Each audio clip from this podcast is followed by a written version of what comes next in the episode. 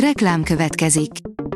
Ezt a műsort a Vodafone Podcast Pioneers sokszínű tartalmakat népszerűsítő programja támogatta, mely segít abban, hogy hosszabb távon és fenntarthatóan működjünk, és minél több emberhez érjenek el azon értékek, amikben hiszünk.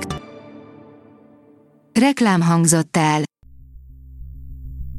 Szórakoztató és érdekes lapszemlénk következik. Alíz vagyok, a hírstart robot hangja.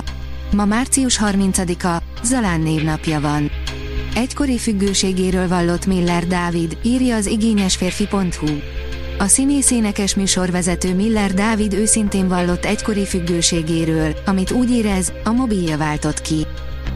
A Telex oldalon olvasható, hogy szürreális a belvárosi dalí kiállítás, de nem úgy, ahogy kellene. Hiteles másolatokat, VR kisfilmet és a művész utolsó éveiben mások által készített szobrokat lehet megnézni másfél kiló trapista sajtárából. De hogy minek, az nem igazán derül ki. A hiradó.hu írja, Nicolas Cage ha reptérre megy, nem ússza meg pofon nélkül. Egyik sikerfilmje után legalábbis többen sernek hitték magukat, és szó szerint lekevertek a színésznek egy-egy józanító taslit. A MAFA oldalon olvasható, hogy pokol szülött, a nagyra nőtt vaddisznó. Az elmúlt napokban egy igazán nagynak nevezhető filmes elmaradásomat pótoltam jelen filmünk esetében, hisz szinte az összes állatos horrorfilmekkel foglalkozó listán megtalálható a Russell Mulcahy rendezésében készült, 1984-es Pokolszülött című alkotás. Az NLC írja, Kiefer Sutherland nem bízik az internetben. Az egyik legkarakteresebb hangú, legsármosabb amerikai színész, Kiefer Sutherland új sorozattal tért vissza kedvenc zsáneréhez, a thrillerhez. A Rabbit holban az életéért fut. A dögik írja, jó úton jár a hangya és a darázs, kvantumánia, hogy a Marvel eddigi legnagyobb bukása legyen.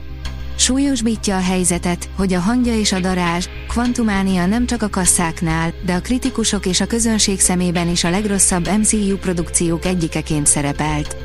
A hangja és a darázs, kvantumánia jelenleg 469,7 millió dollárnál tart világszerte.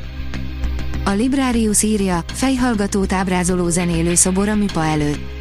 Az idén nagykorúvá érett Mipa 18. születésnapja alkalmából lepte meg a különleges alkotással közönségét Kolotkó Mihály. A könyves magazin oldalon olvasható, hogy Tar Béla, arra nem vetemednék, hogy Krasznahorkai jelenlétében írjak. Életút készített a Partizán Tar Béla rendezővel, akinek a Krasznahorkai László regényéből készült Sátántangó című, 1994-ben bemutatott filmje nemzetközi kultikus státusznak örvend, például a Brit Filmintézet lapja, a Sight and Sound 2012-ben a legnagyszerűbb filmek listáján 250-ből a 36. helyre sorolta.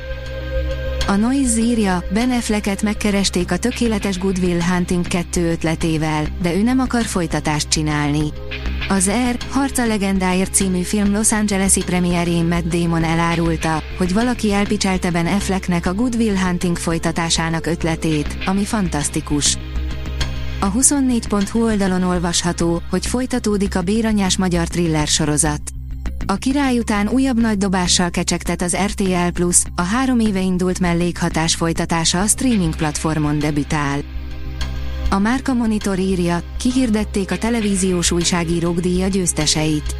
14 kategóriában hirdettek győztest az idén 10 éves televíziós újságírók díja gála eseményén március 29-én este, a Budapest Music Centerben. A Hírstart film, zene és szórakozás híreiből szemléztünk. Ha még több hírt szeretne hallani, kérjük, látogassa meg a podcast.hírstart.hu oldalunkat, vagy keressen minket a Spotify csatornánkon, ahol kérjük, értékelje csatornánkat 5 csillagra. Az elhangzott hírek teljes terjedelemben elérhetőek weboldalunkon is. Köszönjük, hogy minket hallgatott!